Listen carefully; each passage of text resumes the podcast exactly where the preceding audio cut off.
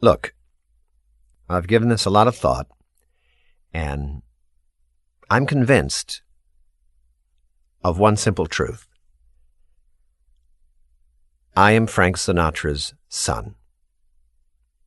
I know that sounds crazy, but I've got evidence, tons of it. A whole big swinging mess of evidence, to use the parlance of my father, Frank Sinatra. I don't have much time, but I wanted to get all this proof down in one place before they come for me. The most important thing to know about me is that I've never had any idea who I am. I mean, I know my own name. I know I prefer mustard to ketchup, and I think it's a tragedy highways replaced reliable commuter trains as America's primary means of transportation. But those are just puzzle pieces. I'm talking about the whole picture. When I tried to put the pieces together, it was always a nightmare. A hideous picture of a man with toes growing out of his head and hands for abs. I never knew what the point of me was. I was given up for adoption at birth. I never knew my real parents. My adoptive parents were kind, but they were both postal workers. They wanted me to follow in their footsteps. Literally, I tried. When I was 24 years old, I got a hernia from Victoria's Secret catalogs. After that, I hung up the bag. I moved around a lot. I've lived in New York, Los Angeles, Portland, Oregon, Portland, Maine, Minneapolis, Chicago, and Peoria, Illinois. I've been a barista, a bank teller, uh, whatever the hell the guy who shaves the beef is called at Arby's. And then I settled down. I spent the majority of my career as the branch manager of a blockbuster video store in Akron, Ohio, until they all closed, which was a bit of a blow. But I did get to keep several hundred HD DVDs that Blockbuster failed to liquidate. I do not currently own an HD DVD player. anyway, in my free time, I've dabbled in poetry, community theater, model train collecting, computer programming, getting beat up by angry suburban moms at kickboxing classes, and of course, my main pastime, sitting up late at night wondering who the hell I am. But then, last year, I finally got around to getting a copy of my birth records, and everything fell into place. My mother was allegedly named Jane Smith, and no father was listed. But oh, that blank space! It was like the rest between the notes. It spoke volumes. I was born white, naked, and screaming in Hoboken, New Jersey. Same birthplace as Francis Albert Sinatra. When Frank was born, he had to be pulled out of his mother with forceps, perforating his eardrum and permanently scarring his neck. According to my medical records, my birth was very easy. I was coated in an excessive amount of amniotic fluid, so I slipped right out. This is also the reason the doctor immediately dropped me to the floor, giving me a scar on my forehead that looks like an oldie time microphone.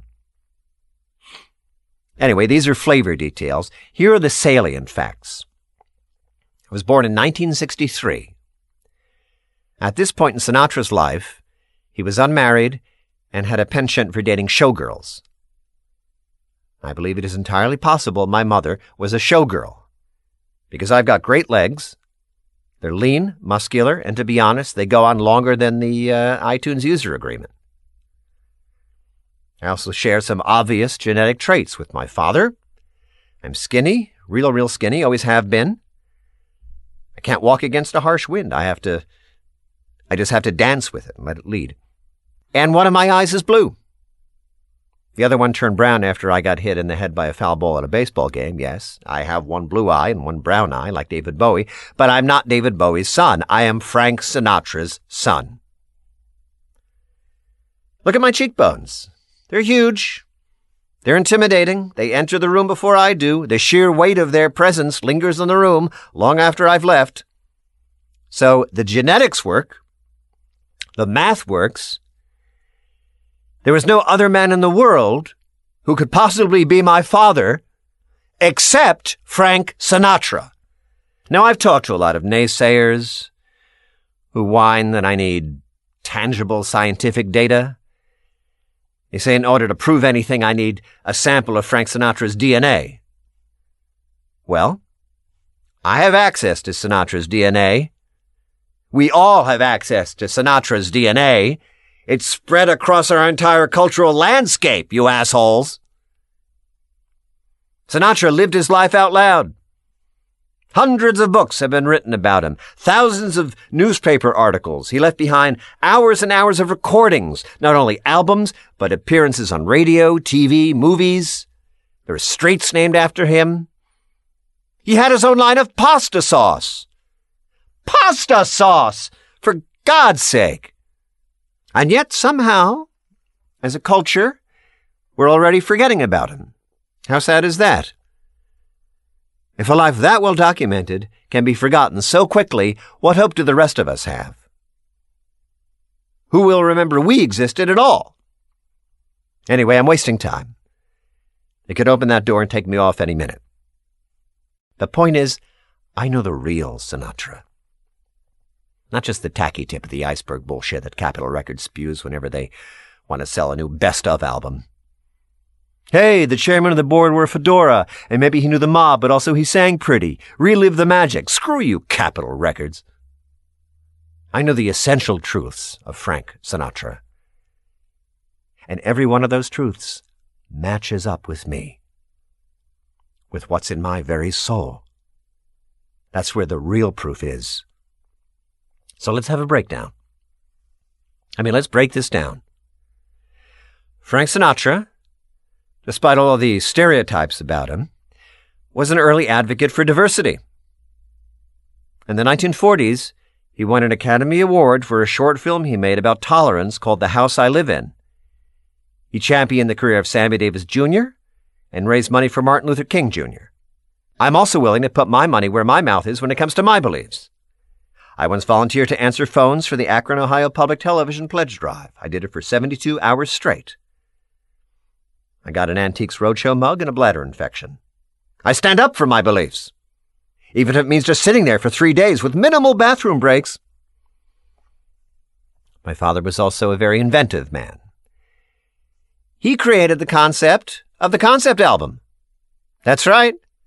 Without Frank Sinatra, Jethro Tull would never have made Thick as a Brick. I could have thought of a better example to illustrate that. My point is, Sinatra had vision. He saw the big picture. That an album didn't have to just be a collection of random songs about the moon and getting dumped. Instead, it could tell a cohesive story of a guy who gets dumped, then feels sad while he's looking at the moon. It's basically the story of the album in the wee small hours of the morning. I too have had some moments of vision. I created something that I truly believe will revolutionize the entertainment world. Here it is an app that matches snacks to movies. Just like songs used to be thrown on LPs randomly with no sense of cohesion or narrative progression, we just eat any damn thing with any damn movie like a bunch of savages. And with my app, your belly and your soul will be united. Watching Moulin Rouge? You're going to want cheese bread. Bad Boys 2 Jalapeno Peppers. The 1997 special edition version of The Empire Strikes Back gluten free Rice Krispie bars. I'm not just pulling this out of thin air, it's an algorithm. There will be blood, Fig Newtons. See? That's not something you can just know. I worked hard to figure all of this out and build it into my algorithm. Clueless corn niblets. I could do this all night. The point is, I invented something that will leave a mark on the world. I have a big idea. I just need people to hear it. All I have to do is get it out there. And I will. I will. Because I'm driven. Just like Frank was. Frank was driven because his mother, my grandmother, Natalina Dolly Sinatra, was intense. He needed to succeed to prove his will was as strong as hers. So when he did set his mind to something, he did it. Wham bam, no prisoners. Frank Sinatra was the living embodiment of the American dream. He was an angry, poor Italian kid from Hoboken, New Jersey, but he had a fire in his soul to conquer the world. I had the same fire when I worked at Blockbuster. That's how I became the branch manager. I suggested DVDs and VHS tapes like my life depended on it. It took 12 years, but goddammit, I made it happen.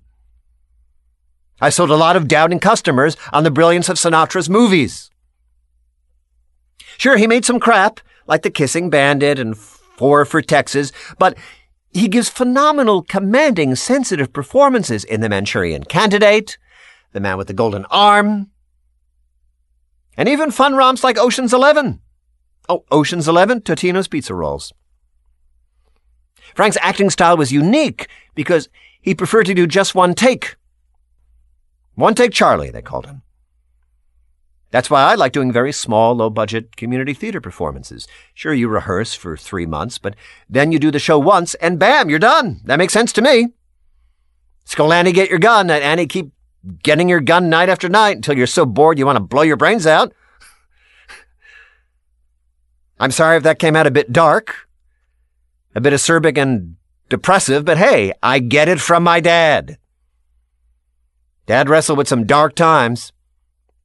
He was famously quoted as saying, I'm for anything that gets you through the night, be it prayer, tranquilizers, or a bottle of Jack Daniels. Dad mostly relied on Jack Daniels. He was what we would call nowadays a functioning alcoholic. I also enjoy bourbon occasionally, but I am more of a wine man. For every shot of Jack that Sinatra ever tossed back, I've swilled a big, full bodied glass of chilled Chablis. And like my father, the source of my hooch drenched misery is the ladies. Now, my father was a ladies' man. Before he ever made it big, he was arrested for the crime of seduction. At the time, seduction was the acceptable term for having sex in the back of a car. I myself have never had sex in the back of a car, or the front of a car, or at someone else's house, or with the lights on. Look, this is a point where I differ from my father. He was a passionate man. He was married four times and was not always faithful. I do not have what is called a way with the ladies. I've had three serious relationships in my life. Strangely, they've all been with women named Deborah. I don't know why I've only dated Deborahs. It's just worked out that way. I have personally tanked every one of those relationships. Deborahs of the World, 3, James, 0. I'll be honest. I've not been a good partner. My eyes always wander. The blue one and the brown one. But while my eyes wander, my body just stays there. If you've ever been at a cocktail party and saw a weird guy with amazing legs, imposing cheekbones, and a big glass of Chardonnay staring at you, was probably me. I'm sorry. I deserve every beating I've ever taken at a kickboxing class. I'm flawed. I'm deeply, deeply flawed. It's in my bones. My father, Frank Sinatra, was also a very complicated, flawed man. But he was the first artist who figured out how to lean into his flaws and make them work for him. In the late 40s, he was done. The war was over. Suburbs were popping up everywhere. America was getting wholesome and righteous. Meanwhile, my father was punching out reporters and stepping out on his wife, Nancy Barbato Sinatra, with the glamorous movie star Ava Gardner. The public was done with him. It was like his personal blockbuster store just got closed forever. But did he stop? Did he give up? No. He fought and he made the big comeback. He landed a pivotal role in From Here to Eternity, a harrowing war movie that pairs best with poutine. He got himself signed to Capitol Records and started recording new songs. But more than anything, he held himself differently. He had swagger now. He had a twinkle in his bright blue eyes, that said, Damn, I've seen some things. He was wounded. Wounded like a wolf. He could swing back and forth from broken to vulnerable to dangerous and on the prowl. It was brilliant. Because it was honest. That's who he really was. And he let it show. That's where he rests in the public mind. Leaning up against a piano with a glass of Jack in his hand, loosening his tie, belting out the truth. Two minutes. Okay, okay, I hear you. There's so much more to say, but I'm I'm running out of time, so let's get to the really important stuff. The music, that voice. The, now, I know, I know, the big question, the question you've been asking yourself the whole time.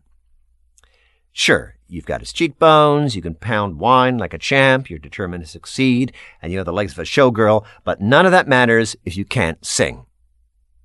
Well,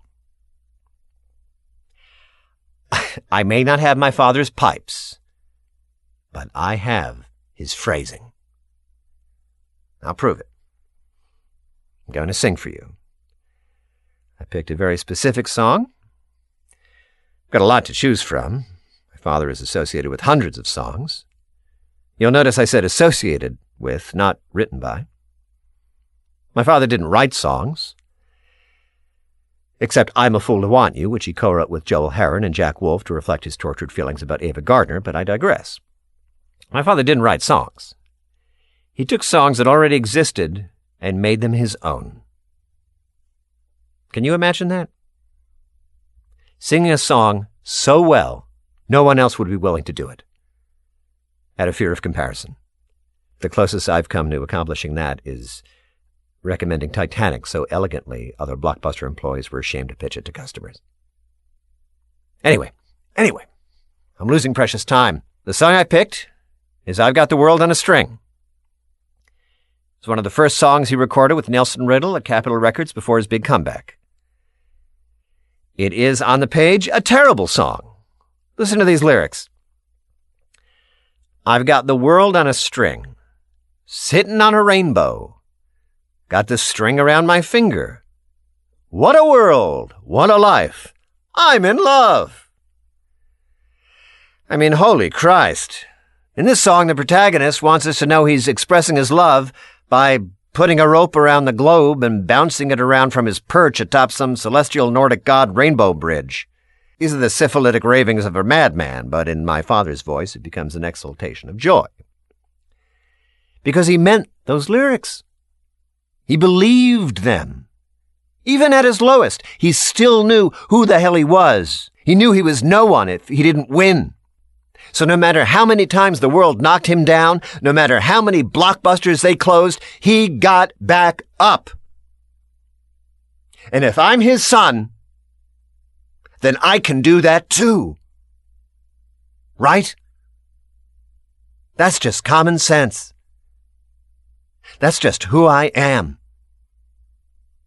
I have to be able to get back up. I have to be worth remembering. Mr. Urbaniak, it's time. Just a minute, I'm proving something. I've got the world on a string, sitting on a rainbow. Got the string around my finger. What a world, what a life. I'm in love. Ha ha! You see? You see, it's all about the phrasing. Come on, we have we have to go. Okay, okay, I just need to make sure I save this recording. The judges have a lot of people to see. If you want to be on America's Next Big Idea, you have to come with me right now. Let's do it. Okay, okay, I'm ready. So, what idea are you pitching to the judges? It's an app that determines the correct snack to eat while watching a specific movie. Well, fortune favors the bold, Mr. Urbaniak. Please, call me Mr. Sinatra.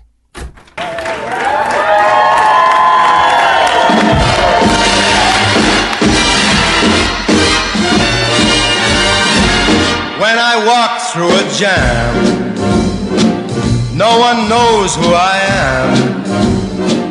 Just your head on my chest, and I'm Mr. Success. Never closed me a deal. All at once I'm a wheel. Just your head on my chest, and I'm Mr. Success. Getting On with James Urbaniak, Episode 25, The Big Comeback, was written by Joseph Scrimshaw and produced and performed by James Urbaniak and Dustin Marshall. This program is part of the Feral Audio Network. Visit feralaudio.com for prior episodes and other podcasts. Not for me,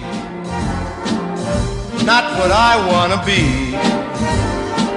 Just your head on my chest, and I'm Mr. Success.